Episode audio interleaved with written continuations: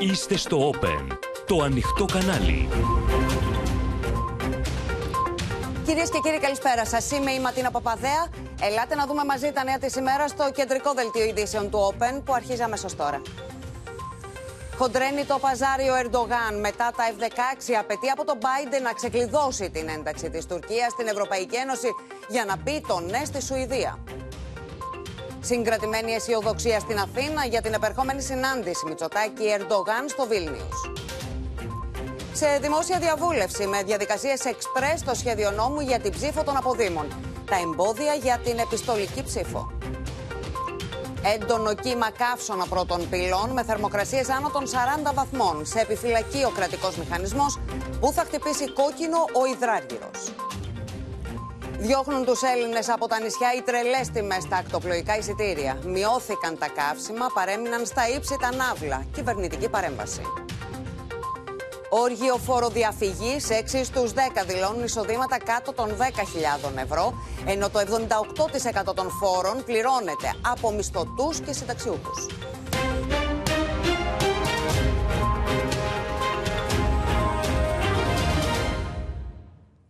Τα βλέμματα όλων, κυρίες και κύριοι, είναι στραμμένα στο Βίλνιου και στην κρίσιμη σύνοδο του ΝΑΤΟ που αρχίζει αύριο. Την τελευταία στιγμή, ο Ταγί Περντογάν ζήτησε επιπλέον ανταλλάγματα για να πει το ναι στην ένταξη της Σουηδίας στο ΝΑΤΟ, απαιτώντας να ξεκλειδώσει η διαδικασία ένταξης της Τουρκίας στην Ευρωπαϊκή Ένωση. Αρνητική ήταν η απάντηση από τις Βρυξέλλες. Προβληματισμένος από τη στάση του Ερντογάν, εμφανίστηκε ο Γενικός Γραμματέας του ΝΑΤΟ.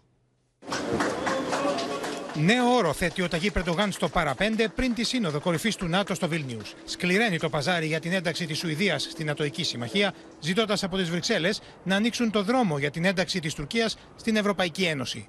Türkiye'yi Avrupa Birliği kapısında 50 yılı aşkın zamandır gelin Türkiye'nin Avrupa Birliği'nde önünü açın. Ondan sonra biz de Finlandiya ile ilgili nasıl onun önünü açtıysak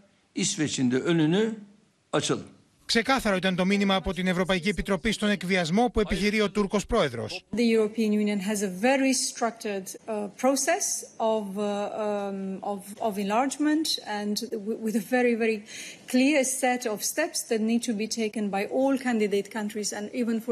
by those that, by, that wish to become candidate countries and you cannot link the two uh, processes. Στο Βίλνιου, ο Γενικός Γραμματέας του ΝΑΤΟ δεν έκρυψε τον προβληματισμό του για το νέο όρο που θέτει ο Ερντογάν.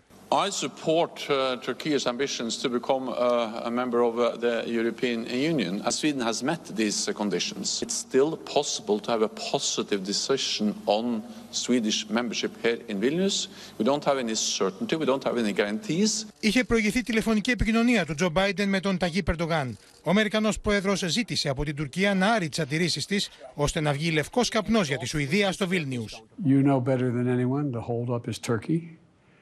Turkey and Sweden is making adjustments in their law to relate to whether or not the, these burn, have people burning the Quran. Well, they aren't Swedes that are burning the Quran. They are immigrants who are burning the Quran. The um, Turkish want to become uh, members of the European Union, uh, and I know that uh, President Erdogan brought that up uh, with President Biden, uh, and also the issue of F-16 fighter jets, which the Turkish want. Uh, President Biden may well sell them to, to Turkey. Τα βλέμματα όλων είναι στραμμένα στο Βίλνιους, όπου ο Τούρκος πρόεδρος έχει συνάντηση με τον Σουηδό Πρωθυπουργό Ουλφ Κρίστερσον μαζί με τον Γενικό Γραμματέα του ΝΑΤΟ, Γιένς Στόλτεμπεργκ. Biz bize verilen ve altına imza atılan tüm sözlerin tutulmasını istiyoruz. Ve bu konularda kararlılığımız daimdir. Και η καρδιά των εξελίξεων χτυπά στο Βίλνιου και στις διαπραγματεύσεις που γίνονται πριν από τη Σύνοδο Κορυφής του ΝΑΤΟ. Πάμε να τα δούμε όλα με τη βοήθεια των συναδέλφων στις συνδέσεις μας. Η Μαρία Ζαχαράκη στο Βερολίνο, ο Παντελής Βαλασόπουλος, η απεσταλμένη μας Σοφία Φασουλάκη στη Λιθουανία, στις Βρυξέλλες η Μαρία Αρώνη. Καλησπέρα και στους ε, τέσσερις. Μαρία Ζαχαράκη, να ξεκινήσουμε από σένα. Βλέπουμε να επιδιώκει να αναδειχθεί ο Ερντογάν σε πρωταγωνιστή, κάνοντας σκληρό παζάρι, ενώ την ίδια ώρα στην Ουάσιγκτον αναζητούν μια φόρμουλα που θα κάνει τον Ερντογάν να δώσει τελικά το πράσινο φως στην ένταξη της Σουηδίας. Ναι, αναμφισβήτητα Ματίνα, ο Ερντογάν είναι ο πρωταγωνιστής αυτής της συνόδου κορυφής του ΝΑΤΟ. Διαπραγματεύεται σκληρά και μάλιστα μέχρι τέλους. Απόδειξη ότι τελευταία στιγμή έβαλε κι άλλον έναν όρο στο τραπέζι σε αυτή τη διαπραγμάτευση που γίνεται για τη διεύρυνση του ΝΑΤΟ και ο Τούρκος πρόεδρος συνέδεσε την άρση του βέτο για την ένταξη της Σουηδίας με το ξεπάγωμα των ενταξιακών διαπραγματεύσεων Ευρωπαϊκής Ένωσης Τουρκίας. Πρώτη φορά, πρώτη φορά προβάλλει αυτόν τον όρο εδώ και ένα χρόνο που γίνεται το παζάρι για τη διεύρυνση του ΝΑΤΟ. Αυτό σημαίνει ότι ο Τούρκος πρόεδρος ανοίγει τη βεντάλια. Μάλλον γνωρίζει εκ των προτέρων Ματίνα ότι δεν μπορεί να πάρει ό,τι ζητάει από τις Ηνωμένες Πολιτείες. Επομένως όσα περισσότερα ζητήσει κάτι παραπάνω μπορεί να πάρει. Τουλάχιστον να γυρίσει με κάτι στα χέρια του. Η Ουάσιγκτον πιέζει. Πιέζει με τηλεφωνήματα. Τρία τηλεφωνήματα σε τρεις ημέρες απανοτά από την Αμερική προς την Τουρκία. Και ο Μπάιντεν και ο Μπλίνκεν που τηλεφωνεί στον Φιντάν.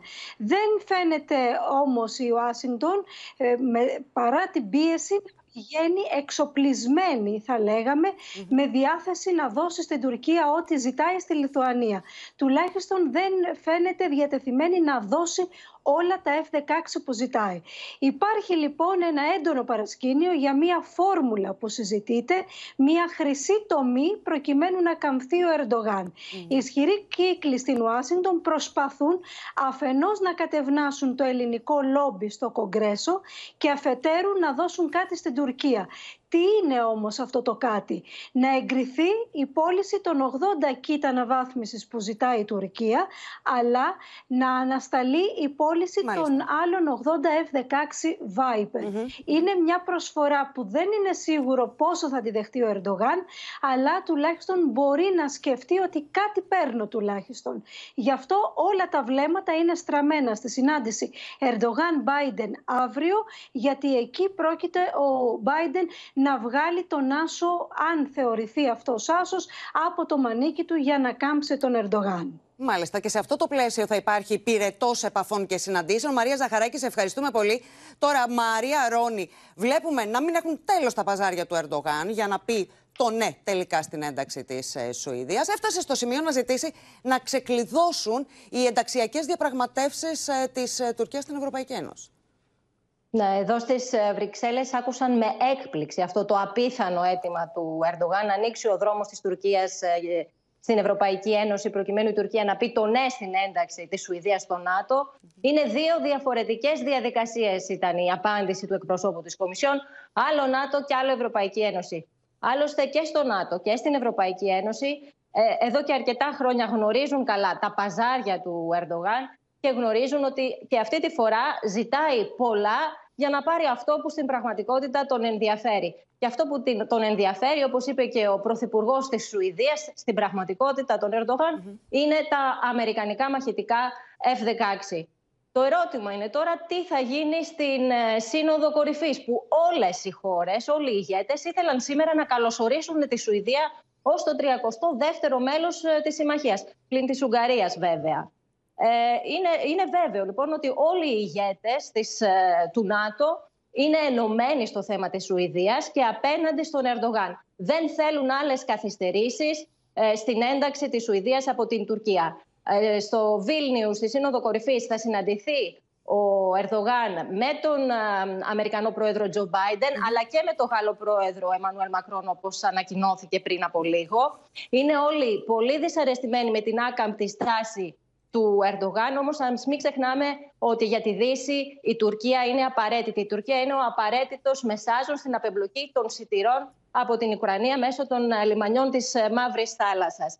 Ε, να πούμε ότι έχει περάσει και ένας χρόνος από πέρσι από της Σύνοδο Κορυφής της ε, Μαδρίτης. Από τότε η Σουηδία έχει εκπληρώσει τις δεσμεύσεις που ζητάει η Τουρκία. Όμως ο Ερντογάν επιμένει ότι η Σουηδία συνεχίζει να υποθάλπτει τρομοκράτες και Κούρδους αυτονομιστές. Πάντως, ό,τι και να κάνει ο Ερντογάν, είτε αλλάξει είτε δεν αλλάξει στάση στη Σύνοδο Κορυφής, θα πρέπει να βγει ένα θετικό μήνυμα για τη Σουηδία από αυτή τη Σύνοδο Κορυφής, το οποίο θα αποτυπωθεί με κάποιο τρόπο στο κοινό ανακοινωθέν. Μάλιστα. Μαρία Ρόνη, σε ευχαριστούμε πολύ και εμείς, κυρίες και κύριοι, μπορούμε να παρακολουθήσουμε τι δήλωσε πριν από λίγη ώρα ο Κυριάκος Μητσοτάκης μετά τη συνάντηση που είχε με τον Λετωνό Πρωθυπουργό σχετικά με την ένταξη της Σουηδίας στο ΝΑΤΟ. NATO, we both hope uh, for a swift uh, accession uh, of Sweden um, to the alliance, uh, and of course the adoption of the new posture, which will significantly uh, strengthen um, the organization. Something which is also of critical uh, importance uh, for our um, uh, for Latvia, but for all our Baltic uh, friends. Uh, Πάμε και στο Βερολίνο και στο Παντελή Βαλασόπουλο, γιατί Παντελή και ο Γερμανός ε, καγκελάριος Σόλτς διεμήνυσε ότι δεν πρέπει να συγχέονται η ένταξη της Σουηδίας στο ΝΑΤΟ και οι ενταξιακές διαπραγματεύσεις της Τουρκίας. Ακριβώς καλησπέρα. Πριν λίγη ώρα με δηλώσεις του ο καγκελάριος Σόλτς είπε ότι η ένταξη της Τουρκίας στην Ευρωπαϊκή Ένωση και η ένταξη της Σουηδίας στο ΝΑΤΟ είναι δύο τελείως διαφορετικά πράγματα και δεν πρέπει να συγχέονται. Ο κύριος Σόλτς επανέλαβε επίσης ότι η Σουηδία έχει κάνει τα πάντα, έχει εκπληρώσει όλες τις, όλα τα προεπατούμενα που υπήρξαν και ότι πρέπει σύντομα να γίνει μέλος του ΝΑΤΟ. Να σου πω ότι υπήρξε και δήλωση του Γερμανικού Υπουργείου Εξωτερικών, το οποίο λέει ότι εδώ και χρόνια δεν έχει ανοίξει κανένα νέο κεφάλαιο στην ενταξιακή διαδικασία της Τουρκίας στο Βερολίνο θυμίζουν ότι στην συμφωνία κυβερνητική που έχει γίνει μεταξύ των τριών κομμάτων, σοσιαλδημοκράτες, πράσινοι και φιλελεύθεροι, υπάρχει ειδικό κεφάλαιο που λέει ότι όσο η Τουρκία δεν συμμορφώνεται στο θέματα του ε, διεθνούς δικαίου και των ανθρωπίνων δικαιωμάτων, δεν πρόκειται να αλλάξει, να αλλάξει κάτι και να ανοίξει κάποιο κεφάλαιο ενταξιακών διαπραγματεύσεων. Είναι ξεκάθαρη σε αυτό το ζήτημα. Τέλος να σου πω, όπως και αλλού και σε άλλες χώρες, το ακούσαμε και πριν, εδώ λένε ότι ο Ερντογκάν κάνει πάρα πολύ σκληρό παζάρι, τα έχει ρίξει όλα στο τραπέζι ελπίζοντας κάτι να πάρει. Θα είναι πολύ δύσκολο όμως για αυτόν να εμποδίσει πια την Σουηδία γιατί οι πιέσεις είναι πολύ μεγάλες. Ματίνα. Μάλιστα, Παντελή, σε ευχαριστούμε πολύ. Τη βεντάλια των διεκδικήσεων έχει ανοίξει λοιπόν ο Ταγί Περντογάν, θέτοντας διαρκώς νέους όρους στο παζάρι, προκειμένου να ανάψει το πράσινο φως στην ένταξη της Σουηδίας στο ΝΑΤΟ. Την ίδια ώρα η Αθήνα προετοιμάζεται για τη συνάντηση Μητσοτάκη Ερντογάν στο Βίλνιους με την ελληνική πλευρά να ξεκαθαρίζει ότι θα συζητήσει τη μοναδική διαφορά που είναι η οριοθέτηση υφαλοκρηπίδα και ΑΟΣ. Πολύπλοκη παρτίδα σκάκι θυμίζουν οι παρασκηνιακές διαβουλεύσεις στους κόλπους του ΝΑΤΟ, καθώς ο Ταγί Περντογάν θέτει συνεχώς νέους όρους. Προτάσει το ζήτημα της αγοράς των F-16, ζητά να ανοίξει ο δρόμος για την Ευρωπαϊκή Ένωση και απαιτεί να εκδοθούν Κούρδοι από τη Σουηδία.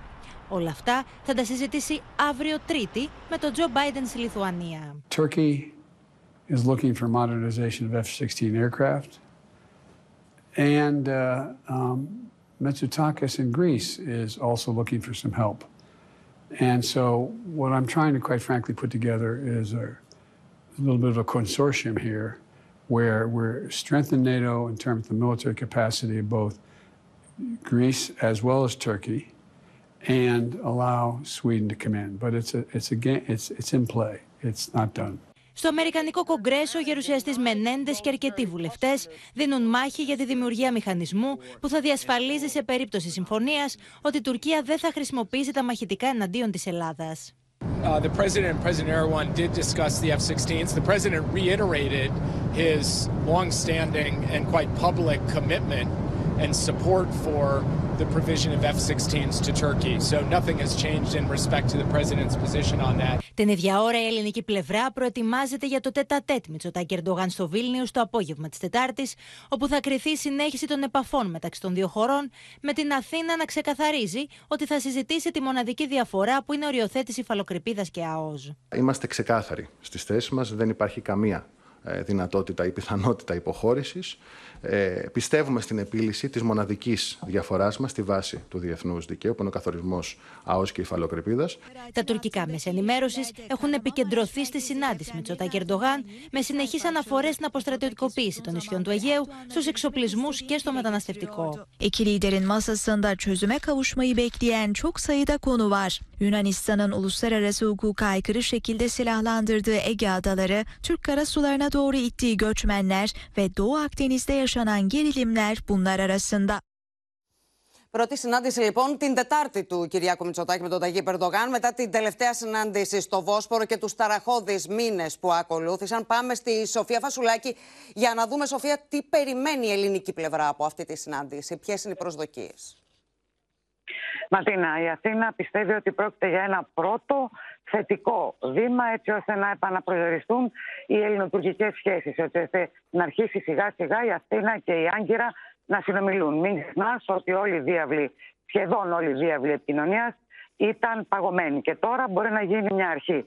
Τώρα, λένε χαρακτηριστικά κυβερνητικές πηγές, είναι το momentum για να ξαναπιάσουμε το νήμα του διαλόγου από εκεί που το αφήσαμε. Και οι δύο ηγέτες έχουν πια νοπή λαϊκή εντολή. Υπάρχει και αυτή η καταλλαγή τουλάχιστον 6-7 μηνών ματίνα. Βλέπουμε πια δεν υπάρχουν παραβιάσεις στον ελληνικό εναέριο χώρο. Δεν έχουμε προκλητική, φραστική, ε, ρητορική από πλευρά του Ταγί Περτογάν. Έχει σταματήσει δε ε, να μιλά και ε, για τον πρόσωπο του Κυριάκου Μητσοτάκη. Θυμάσαι τους ε, χαρακτηρισμούς, τους απαξιωτικούς χαρακτηρισμούς που χρησιμοποιούσε για τον Έλληνα Πρωθυπουργό. Αυτά φαίνεται ότι αποτελούν παρελθόν. Και γι' αυτό εκτιμάται από την Αθήνα ότι μπορεί αυτό να είναι ένα πρώτο βήμα έτσι ώστε να ανακτηθεί η εμπιστοσύνη Ματίνα, η οποία είχε χαθεί. Ωστόσο, όπως καταλαβαίνεις, η Αθήνα δεν περιμένει και θαύματα, δεν τρέφει αυταπάτες.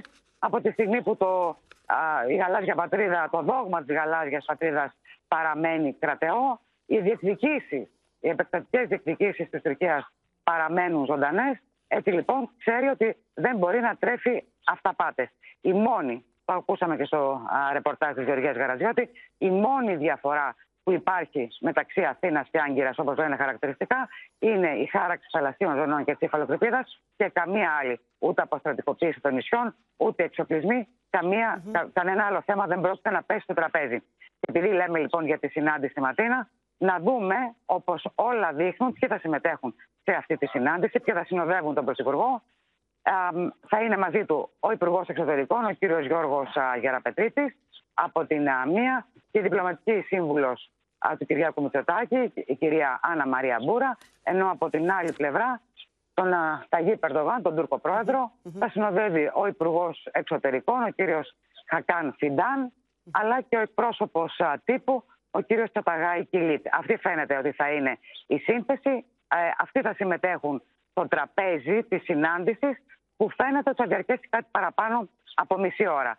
Εκτός όμως από αυτήν τη συνάντηση, Ματίνα, θα έχουν προηγηθεί και άλλες διμερείς επαφές της Αθήνας με την Άγκυρα. Θα υπάρχει συνάντηση του κυρίου Δένδια με τον ομόλογό του α, Γιουλέρ, αλλά και του κυρίου Γεραπετρίτη με τον ομόλογό του Χακάν Φιντάν. Mm-hmm. Ωστόσο, υπάρχουν και άλλες συναντήσεις, Ματίνα, τις οποίες θα πρέπει να σημειώσουμε, γιατί πριν από το ραντεβού της Τετάρτης σε Μητσοτάκη Ερντογάν, ο Έλληνας Πρωθυπουργός θα δει τον Εμμανουέλ Μακρόν. Α, μην ξεχνάς ότι με τη Γαλλία έχουμε υπογράψει αμυντική συμφωνία. Είναι ένας στρατηγικός εταίρος, αμυντικός στρατηγικός εταίρος η Γαλλία. Είναι λοιπόν σημαντικό που τον βλέπει πριν από το ραντεβού με τον Ερντογάν, ενώ αμέσως μετά ο Κυριάκος Μητσοτάκης θα συναντηθεί με τον Γερμανό καγκελάριο Όλαφ Σόλτς. Μετά το απόγευμα, μετά το ραντεβού Μητσοτάκη Ερντογάν την Τετάρτη. Οι δύο άνδρες έχουν πολύ καλή χημεία, επικοινωνούν τακτικά. Καταλαβαίνουμε ότι θα τον ενημερώσει και για την συνάντηση που θα έχει με τον Ταγί Ερντογάν. Κλείνοντας, να σου πω ναι. ότι μία ακόμα συνάντηση που έχει ιδιαίτερο ενδιαφέρον και σημασία θα είναι αυτή του Κυριάκου Μητσοτάκη α, με τον. Α, ε, με τον α, Πρωθυπουργό της Αλβανίας και αυτό γιατί το λέω γιατί έχει μια σημασία ε, θυμίζουμε το μείζον πρόβλημα που έχει δημιουργηθεί στις ελληνοαλβανικές σχέσεις με την παράνομη προφυλάκηση του Φρέντι Μπελέρη. Αυτό το θέμα θα τεθεί ξανά από τον Κυριάκο Μητσοτάκη στον Έντι Ράμα. Μάλιστα. Και θα μια πολύ μεγάλη σημασία να δούμε ποια θα είναι η απάντηση από πλευράς Αλβανίας. Μάλιστα. Σοφία Φασουλάκη, σε ευχαριστούμε πολύ. Μένουμε στο θέμα επίθεση κατά του Τούρκου Προέδρου Ταγί Περντογάν. Εξαπέλυσε ο Μπομπ Μενέντες, πρόεδρος της Επιτροπής Εξωτερικών Σχέσεων της Γερουσίας των Ηνωμένων Πολιτειών, για το ζήτημα της παράδοσης των F-16 στην Άγκυρα. We should also be concerned by his aggressive statements and his actions on the global stage, by his threats against Greece and Cyprus, Greece a NATO ally. We are all pleased with the thaw in aggressive activity from Turkey against territorial Greek waters and Greece's exclusive economic zone. We have to remain vigilant because Erdogan can change his mind at any moment. Λοιπόν, έχουμε συνδεθεί και με τη Μόσχα και τον ε, Θανάση Αυγερινό, γιατί Θανάση την ίδια ώρα που ο Ερντογάν κάνει τις διαπραγματεύσεις του στο ΝΑΤΟ, ανοίγει ένα ακόμα μέτωπο. Είναι μουδιασμένο το κλίμα μεταξύ Ρωσίας ε, και Τουρκίας για δεύτερο 24ωρο μετά την παράδοση πέντε ηγετικών στελεχών του Αζόφ στο Ζελένσκι. Ε, καλησπέρα από τη Μόσχα. Είναι έτσι όπως ε, τα λες. Ε, τα σύννεφα παραμένουν βαριά για δεύτερη ημέρα στις σχέσεις Ρωσίας-Τουρκίας. Το Κρεμλίνο επανέλαβε σήμερα ότι η παράδοση πέντε ηγετικών στελεχών του ναζιστικού τάγματος Αζόφ στο Κίεβο αποτελεί αθέτηση των συμφωνηθέντων μεταξύ των Προέδρων Πούτιν και Ερντογάν. Μάλιστα, ο εκπρόσωπος του Κρεμλίνου, Δημήτρη Πεσκόφ, είπε ότι θα ζητηθούν εξηγήσεις από την Άγκυρα, διευκρινήσεις, είπε επιλέξει, και αυτές θα ληφθούν υπόψη στις περαιτέρω συμφωνίες μεταξύ Ρωσίας και Τουρκίας. Αυτό εμέσως πλην σαφώς σημαίνει ότι δεν ήταν ικανοποιητικές οι ω τώρα εξηγήσεις που έσπευσε να δώσει η Άγκυρα όταν χθες ο Υπουργός Εξωτερικών, ο Χακάν Φιντάν, κάλεσε τον Ρώσο ομολογό του, τον Σεργέη Λαυρόφ, με κεντρικό θέμα την απόφαση αυτή να παραδοθούν οι Αζωφίτες. Ε, ο εκπρόσωπος του Κρεμλίνου σχολίασε επίσης ότι η Ρωσία ελπίζει πως οι σχέσεις Άγκυρας-Κιέβου δεν θα στρέφονται κατά της Ρωσίας. Δεν παρέλειψε πάντως να ισορροπήσει τις επικριτικές δηλώσεις λέγοντας ότι δεν επηρεάζεται ο κόμβος φυσικού αερίου που κατασκευάζεται στα σύνορα Τουρκίας-Ευρωπαϊκής Ένωσης καθώς είναι ένα πολύ σημαντικό έργο που αγγίζει τα συμφέροντα, όπως είπε, πολλών χωρών και ότι οι σχέσεις μεταξύ των δύο είναι πολύ σχηδείς παρά τις διαφωνίες σε κάποια ζητήματα. Το Κρεμλίνο πάντως δεν βιάζεται να επιβεβαιώσει τους ισχυρισμούς Ερντογάν ότι τον Αύγουστο ο Πούτιν μεταβαίνει για επίσκεψη στην Τουρκία, ούτε αν θα υπάρξει τηλεφωνική συνομιλία των δύο τις ε, επόμενες ημέρες. Μάλιστα. Θανάση Ευγερινές, ευχαριστούμε πολύ. Στο μέτωπο των εξελίξεων, κυρίες και κύριοι, σε Ρωσία και Ουκρανία, λοιπόν, ο εκπρόσωπος του Κρεμλίνου αποκάλυψε σήμερα πως ο πρόεδρος της Ρωσίας συνάντησε τον επικεφαλής της ομάδας Βάγνερ και διοικητές των στρατευμάτων λίγες μέρες μετά την εξέγερση της ομάδας Βάγνερ εναντίον του ρωσικού καθεστώτος. Την ίδια ώρα, ο Αμερικανός πρόεδρος συνάντησε τον πρωθυπουργό της Μεγάλης Βρετανίας πριν από τη σύνοδο του ΝΑΤΟ στο Βίλνιους και οι δύο άνδρες δήλωσαν για ακόμα μια φορά τη στήριξή τους στην Ουκρανία.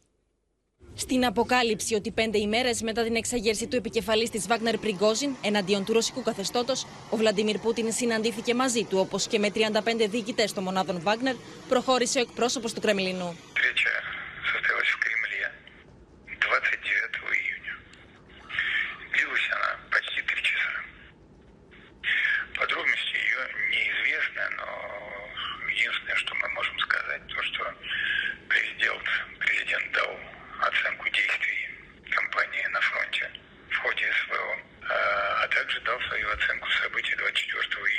Μάλιστα, ο Δημήτρη Πέσκοφ σήμερα δήλωσε πω οι διοικητέ τη Βάγνερ επεσήμαναν ενώπιον του Βλαντίμιρ Πούτιν πω θα συνεχίσουν να πολεμούν για τη Ρωσία.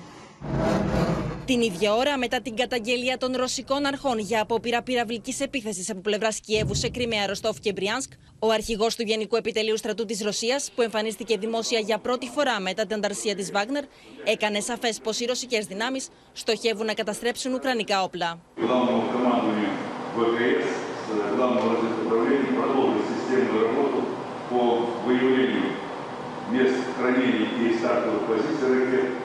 и других ударных средств противника, планируют ближайшее огневое поражение.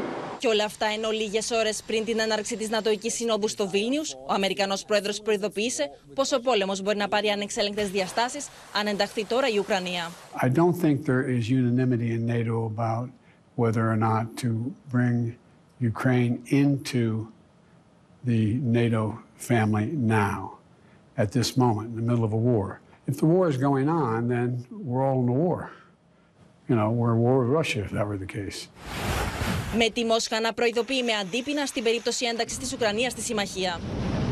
Σήμερα ο Τζο Μπάιντεν συνάντησε τον Βρετανό Πρωθυπουργό Ρίση Σούνακ. Και ενώ η Βρετανική κυβέρνηση εναντιώνεται στην απόφαση του Αμερικανού Προέδρου να προμηθεύσει την Ουκρανία με βόμβες διασποράς. We head from here to NATO in Vilnius, where we stand as two of the firmest allies in that alliance. Our relationship is rock solid with people in the United States, Great Britain, and I look forward to our discussions. Γυρίζουμε σελίδα. Σε δημόσια διαβούλευση μπαίνει από σήμερα το σχέδιο νόμου για την ψήφο των αποδήμων χωρίς περιορισμούς, με στόχο της κυβέρνησης μέχρι το τέλος του μήνα να έχει ψηφιστεί από την Ολομέλεια της Βουλής. Το νομοσχέδιο καταργεί τα εμπόδια για τους Έλληνες του εξωτερικού, με την κυβέρνηση ωστόσο να απορρίπτει προς τη δυνατότητα της επιστολικής ψήφου. Διάλογο με τα κόμματα ξεκινά το Υπουργείο Εσωτερικών που έθεσε από σήμερα σε δημόσια διαβούλευση το νομοσχέδιο για την ψήφο των αποδήμων χωρίς περιορισμούς, με τον κυβερνητικό εκπρόσωπο ωστόσο να μεταθέτει σε δεύτερο χρόνο τη δυνατότητα επιστολικής ψήφου για τους Έλληνες του εξωτερικού. Είναι ένα στίχημα, όπως είπα πριν, συνέπειας των πολιτικών κομμάτων που ήδη το έχουν στηρίξει, αλλά και είναι ένα συνολικό κάλεσμα ε, για να λυθεί μια πολύ άδικη εκκρεμότητα. Το ζήτημα της επιστολικής ψήφου αυτή τη στιγμή, λόγω κάποιων τεχνικών θεμάτων, τα οποία ε, πρέπει να συζητηθούν και θέλουν χρόνο και απαιτούν χρόνο, δεν είναι στην ε, συζήτηση. Στην κυβέρνηση, ωστόσο, γαλάζια στελέχη όπως ο Κώστας Κατσαφάδος θεωρούν ότι μπορεί να συζητηθεί το θέμα της επιστολικής ψήφου, φέρνοντας ως παράδειγμα τη δυνατότητα που έχουν οι βουλευτές, ενώ ο Υφυπουργός Προστασίας του Πολίτη δεν απέκλεισε αυτό να ισχύσει και για τους εργαζόμενους. Εμείς, ως βουλευτές, ψηφίζουμε με επιστολική ψήφο. Αρνούμαστε να του δώσουμε τη δυνατότητα επιστολικά να ψηφίσει για την πατρίδα του και τον υποχρεώνουμε να πάει σε ένα προξενείο. Βάζετε και τους εργαζόμενους μέσα; Βεβαίως. Θα βάλουμε και τους εργαζόμενους. Γιατί να μην τους βάλουμε; Ο νόμος για να ισχύσει απαιτεί αυξημένη πλειοψηφία 200 βουλευτών με τους κοινοβουλευτικούς συσχετισμούς να δείχνουν ότι αυτή τη φορά υπάρχει κοινοβουλευτικός δρόμος ώστε να μπορούν οι Έλληνες του εξωτερικού να ασκήσουν το εκλογικό τους δικαίωμα χωρίς προσκόμματα. Όλα αυτά είναι σε μια θετική κατεύθυνση. Μη συζητάμε πράγματα τα οποία είναι τελειωμένα και συζητημένα πάρα πολλές φορές. Η άρση των περιορισμών στο νομοσχέδιο αφορά δύο κατηγορίες Ελλήνων πολιτών. Έλληνες πολίτες που ούτως ή άλλως είχαν το δικαίωμα της ψήφου και αυτοί οι οποίοι μπορεί για τον χύψη λόγο να είναι εκτός Ελλάδος την ημέρα των εκλογών. Εκτός από το Πασόκ και την Ελληνική Λύση που είχαν στηρίξει την πρωτοβουλία του 2021, την πρόθεσή της να στηρίξει το νέο νομοσχέδιο εξέφρασε η Ζωή Κωνσταντοπούλου, ενώ πιο επιφυλακτική στάση κρατά ο ΣΥΡΙΖΑ που απήχε από την ψηφοφορία το 2021. Εμείς είμαστε υπέρ της ψήφου των αποδήμων, αλλά με όρους, με κριτήρια, με προποθέσει. Σε σεβόμενη βάλατε και τότε. Για να ψηφίσετε αυτούς του σόου βάλατε και από τότε. Εκεί και μετά, από εκεί και μετά θα δούμε την νομοθετική πρωτοβουλία της κυβέρνησης όταν έρθει και αν θα έρθει θα την κουβεντιάσουμε. Το νομοσχέδιο θα ψηφιστεί στο τέλος του μήνα από την Ολομέλεια της Βουλής. Μένεται η αντιπαράθεση που προκάλεσαν οι δηλώσεις του Γιώργου Φλωρίδη σχετικά με την αλλαγή του νόμου περί ασυλίας των τραπεζιτών. Πάμε στη Στέλλα Παπαμιχαήλ. Στέλλα, ο κυβερνητικός εκπρόσωπος έκανε λόγο για προσωπικές απόψεις του Υπουργού, ενώ από την πλευρά του ΣΥΡΙΖΑ μίλησαν για άδειασμα. Φαίνεται, Ματίνα, ότι συντηρείται αυτή η κόντρα, η οποία προέκυψε από τις δηλώσεις του Υπουργού Δικαιοσύνης του κ. Γιώργου Φλωρίδη την περασμένη Παρασκευή στη Βουλή κατά τη διάρκεια των προγραμματικών δηλώσεων της κυβέρνησης. Οπότε και ο κ. Φλωρίδης είχε εκφράσει την πρόθεσή του να επαναφέρει την αυτεπάγγελτη δίωξη σε ζητήματα απιστίας, μετά από ερώτηση που είχε κάνει ο μεταβατικός πρόεδρος κοινοβουλευτικής ομάδας του ΣΥΡΙΖΑ, ο κ. Φάμελος, αναφερόμενος στο ζήτημα της ασυλίας των τραπεζικών στελεχών. Μάλιστα, σε εκείνη την τοποθέτηση, ο κ. Φλωρίδης είχε αποδώσει δώσει την πρωτοβουλία αυτή στο ΣΥΡΙΖΑ, ενώ ο νόμος άλλαξε επί κυβέρνησης της Νέας Δημοκρατίας. Σήμερα ο κύριος Μαρινάκης ρωτήθηκε στο briefing από τους πολιτικούς συντάκτες για τις δηλώσεις αυτές του κυρίου Φλωρίδη. Τις απέδωσε καθαρά σε προσωπικές του απόψεις. Είπε μάλιστα ότι δεν έχουν καν συζητηθεί στο Υπουργικό Συμβούλιο, ενώ ο ΣΥΡΙΖΑ πέρασε στην αντεπίθεση και κατηγόρησε την κυβέρνηση για επίσημο άδειασμα του Υπουργού Δικαιοσύνης για, για χατήρι τραπεζικών στελεχών, Ματίνα. Μάλιστα, Στέλλα, σε ευχαριστούμε πολύ. Στον ΣΥΡΙΖΑ, κυρίες και κύριοι, τώρα ο χρόνος μετρά αντίστροφα για την εκλογή νέας ηγεσίας, καθώς αναμένονται άμεσα οι επίσημες υποψηφιότητες εκείνων που θέλουν να διεκδικήσουν την Προεδρία. Ωστόσο, παρά τη σχετική απόφαση της Πολιτικής Γραμματείας για εκλογή Προέδρου στις 3 Σεπτεμβρίου, αρκετά στελέχη βάζουν θέμα αναβολής της διαδικασίας μέχρι τον Νοέμβριο. Συζήτηση που μπορεί να τεινάξει στον αέρα το χρονοδιάγραμμα των εσωκομματικών εκλογών ανοίγει στο ΣΥΡΙΖΑ μετά το αίτημα προβεβλημένων στελεχών να γίνει πρώτα πολιτική συζήτηση για το σχέδιο του ΣΥΡΙΖΑ και να ακολουθήσει η εκλογή Προέδρου τον Νοέμβριο. Σενάριο κόντρα στην προημερών απόφαση της πολιτικής γραμματείας. Όσο πιο γρήγορα, τόσο καλύτερα. Είμαστε η αξιωματική αντιπολίτευση, δεν μπορούμε να είμαστε χωρίς επικεφαλής. Στην ε, ΔΕΘ ο ΣΥΡΙΖΑ θα πρέπει να πάει με το νέο ή τη νέα Πρόεδρο. Πού αλλού ακούστηκε τα πρόσωπα να προσδιορίζουν τις πολιτικές και όχι το αντίστροφο; Να μας πει η κοινωνία από ποιους θέλει να εκπροσωπηθεί και πρώτοι εμείς για το καλό του νέου εγχειρήματος να αποδεχθούμε ότι ενδεχομένως το νέο μπορεί να μην μας περιλαμβάνει σε θέσεις ευθύνης. Να αποδείξουμε τελικά ότι ο σκοπός, η υπόθεση είναι πάνω από τα πρόσωπα και το συμφέρον τους.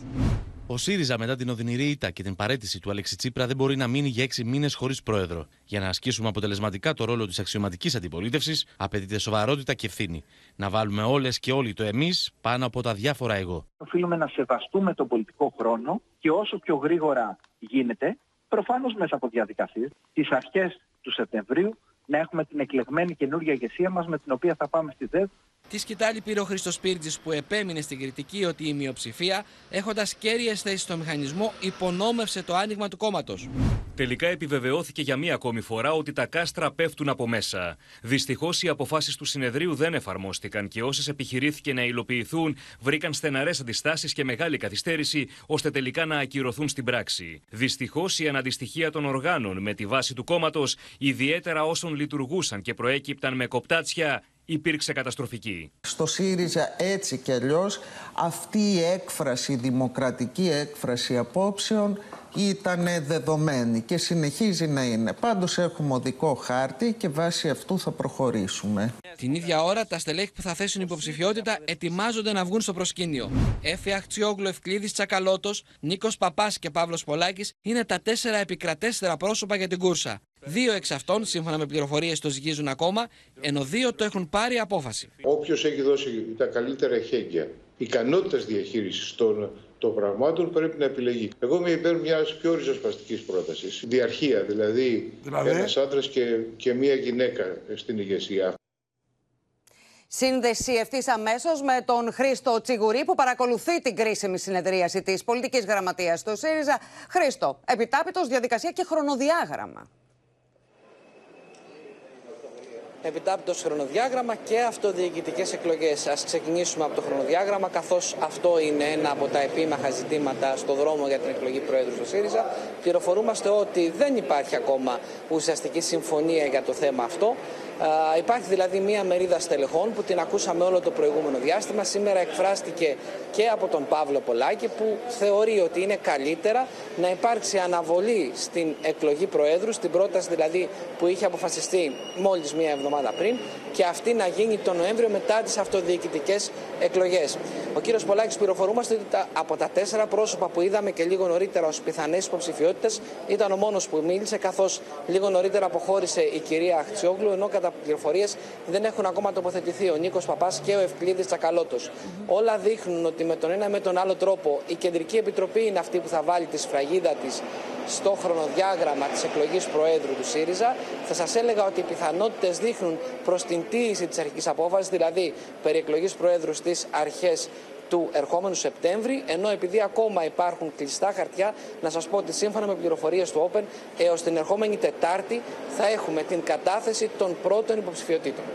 Μάλιστα, πολύ σημαντική πληροφορία που μας μεταδίδεις. Χρήστο Τσιγουρή, σε ευχαριστούμε πολύ.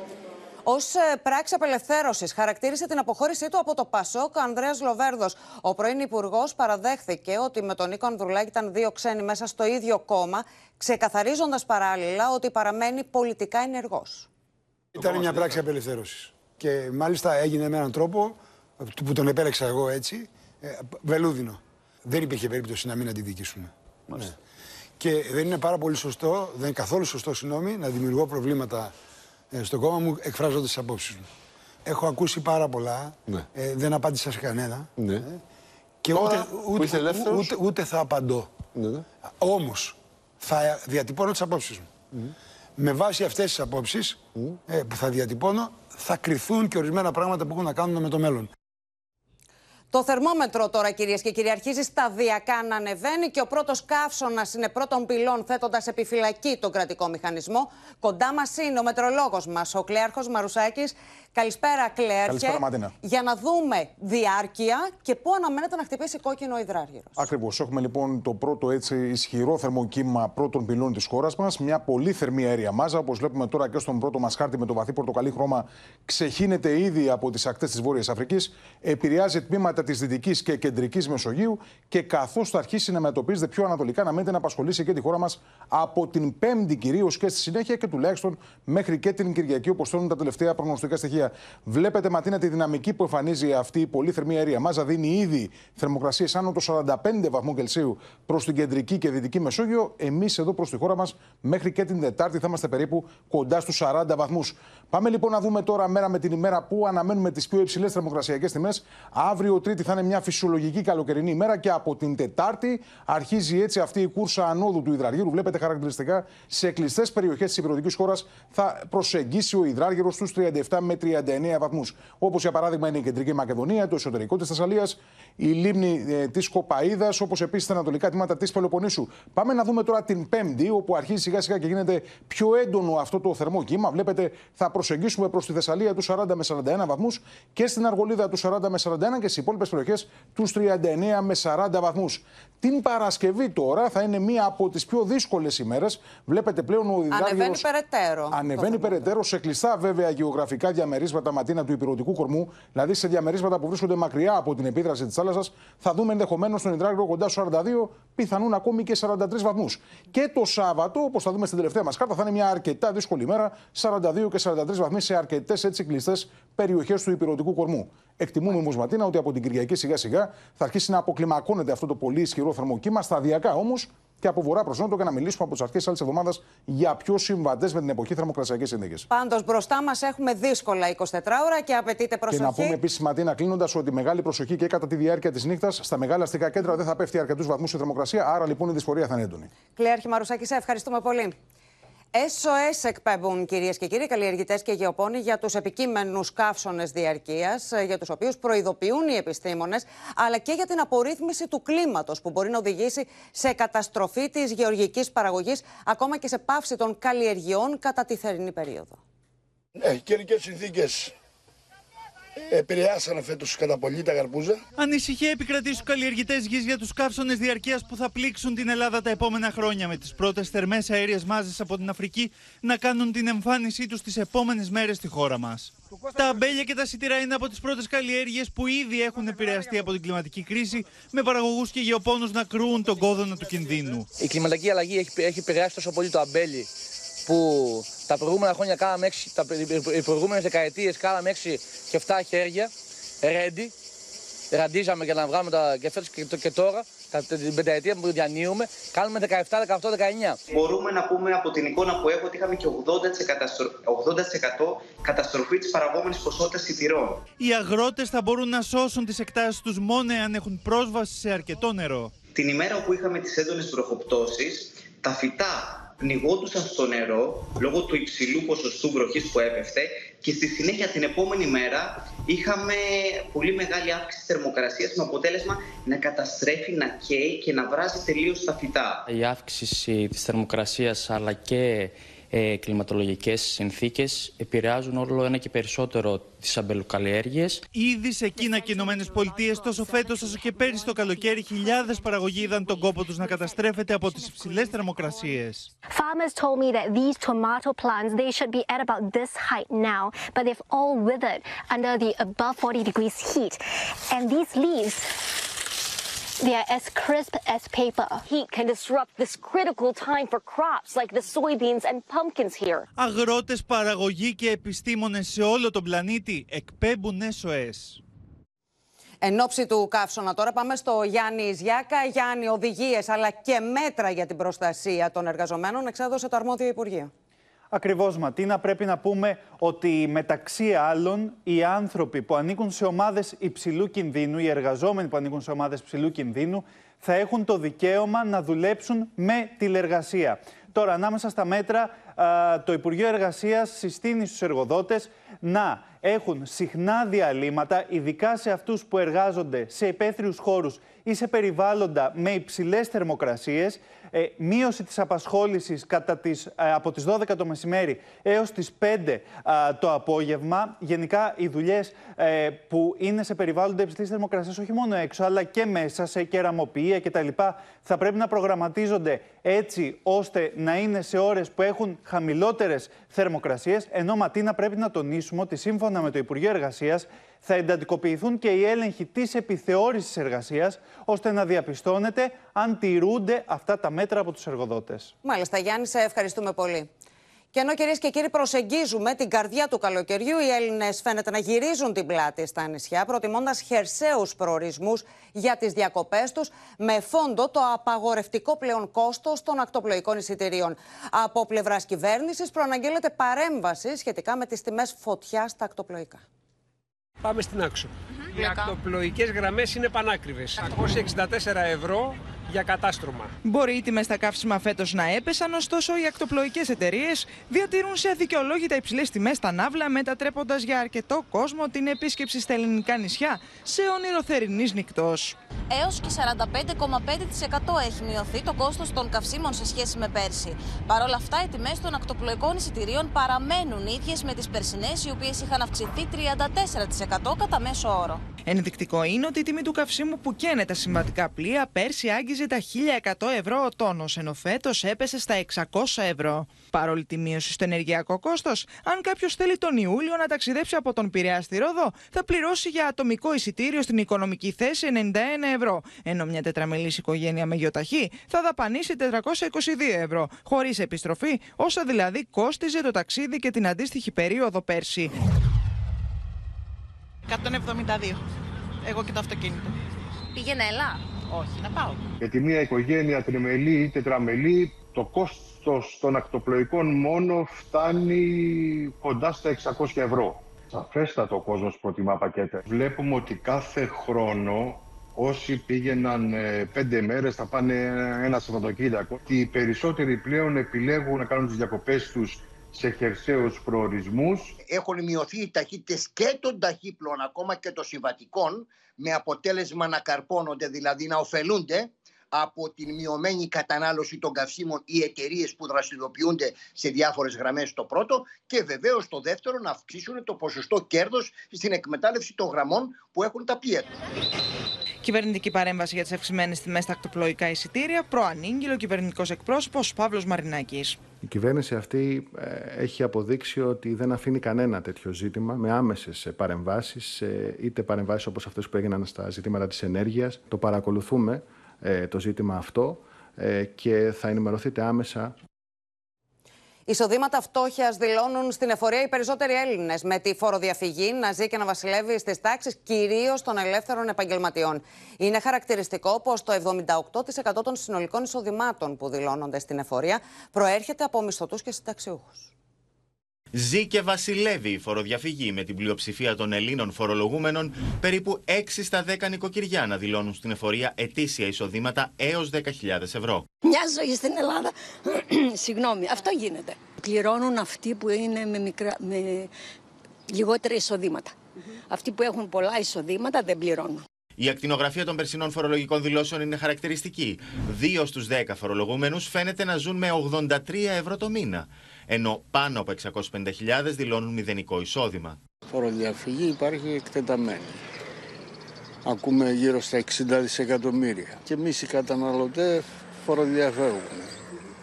Φοροδιαφεύγουμε, ε, πώς να το πω, το δεχόμαστε για δικό μας όφελος κατά κάποιο τρόπο.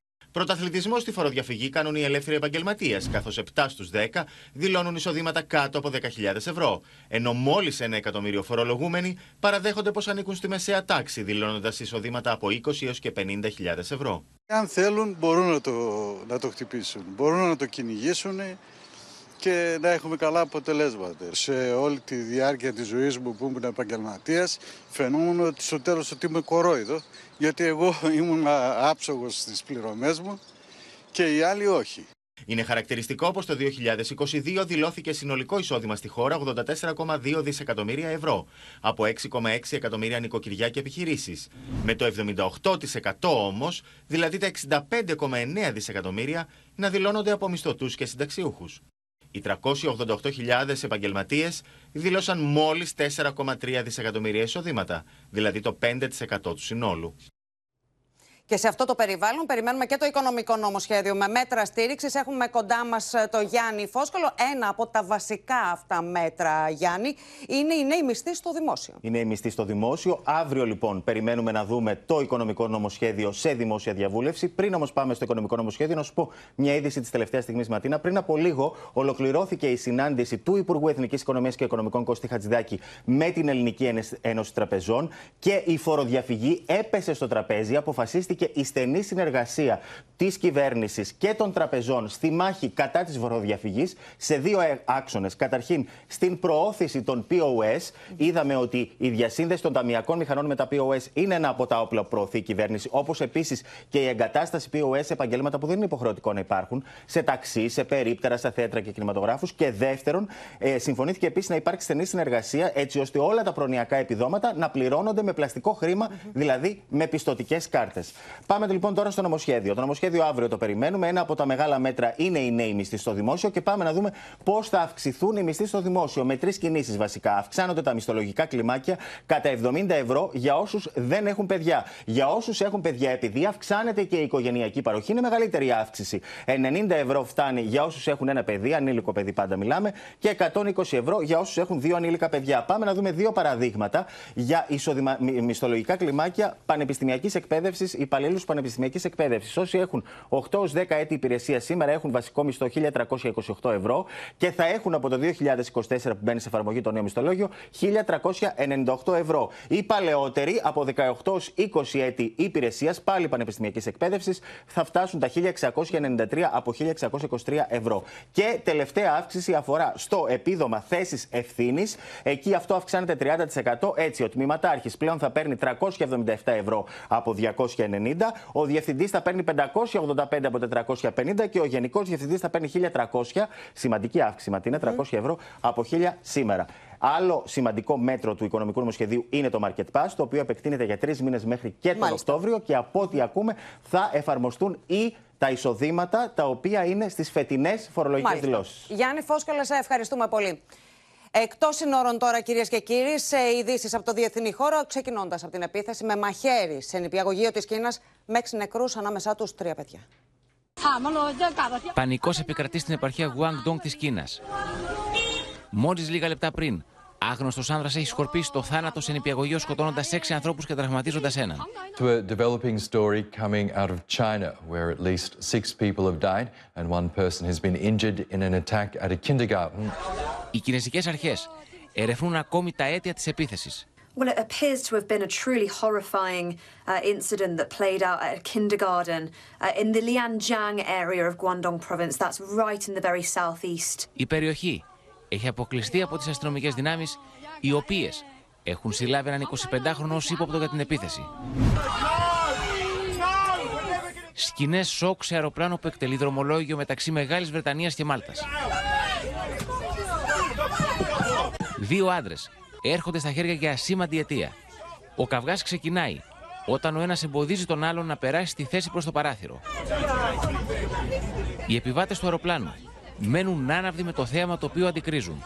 Μόλις συνειδητοποιούν τι συμβαίνει, κάποιοι από αυτούς προσπαθούν να χωρίσουν τους δύο εξαγριωμένους άντρες, οι οποίοι έχουν βγει εκτός ελέγχου. Ακραία καιρικά φαινόμενα πλήττουν τη βορειοδυτική πλευρά της Νέας Υόρκης. Τα ορμητικά νερά έχουν σαρώσει τα πάντα στο πέρασμά τους. Μία γυναίκα έχασε τη ζωή της την ώρα που έβγαινε από το σπίτι της. Πυρκαγιά ξέσπασε σε λεωφορείο που βρισκόταν σε σύραγγα σε αυτοκινητόδρομο κοντά στη Γένοβα της Ιταλίας. Αιτία ήταν η υπερθέρμανση του οχήματος. Εξαιτίας του καπνού, πολλοί επιβάτες παρουσίασαν αναπνευστικά προβλήματα. Τα σωστικά συνεργεία έσπευσαν αμέσως στο σημείο. Πίσω στα δικά μας, σε άλλο κλίμα, μαγικές στιγμές εκτελήχθηκαν χθες βράδυ στη μοναδική συναυλία που έδωσε ο διεθνούς φήμη Ισπανό τενόρο Κλάβν τον Ντομίνκο στον επιβλητικό χώρο της Ιεράς Μονής στο Πλούς στη Σιτία, μία από τις παλαιότερες και πιο ιστορικές μονές της Κρήτης. Εκατοντάδες θεατές από όλο τον κόσμο έδωσαν το παρόν για να απολαύσουν το ζωντανό θρύλο της όπερας, ενώ τη συναυλία προέβαλαν μεγάλα μέσα ενημέρωσης του εξωτερικού, διαφημίζοντας διεθνώς τη χώρα.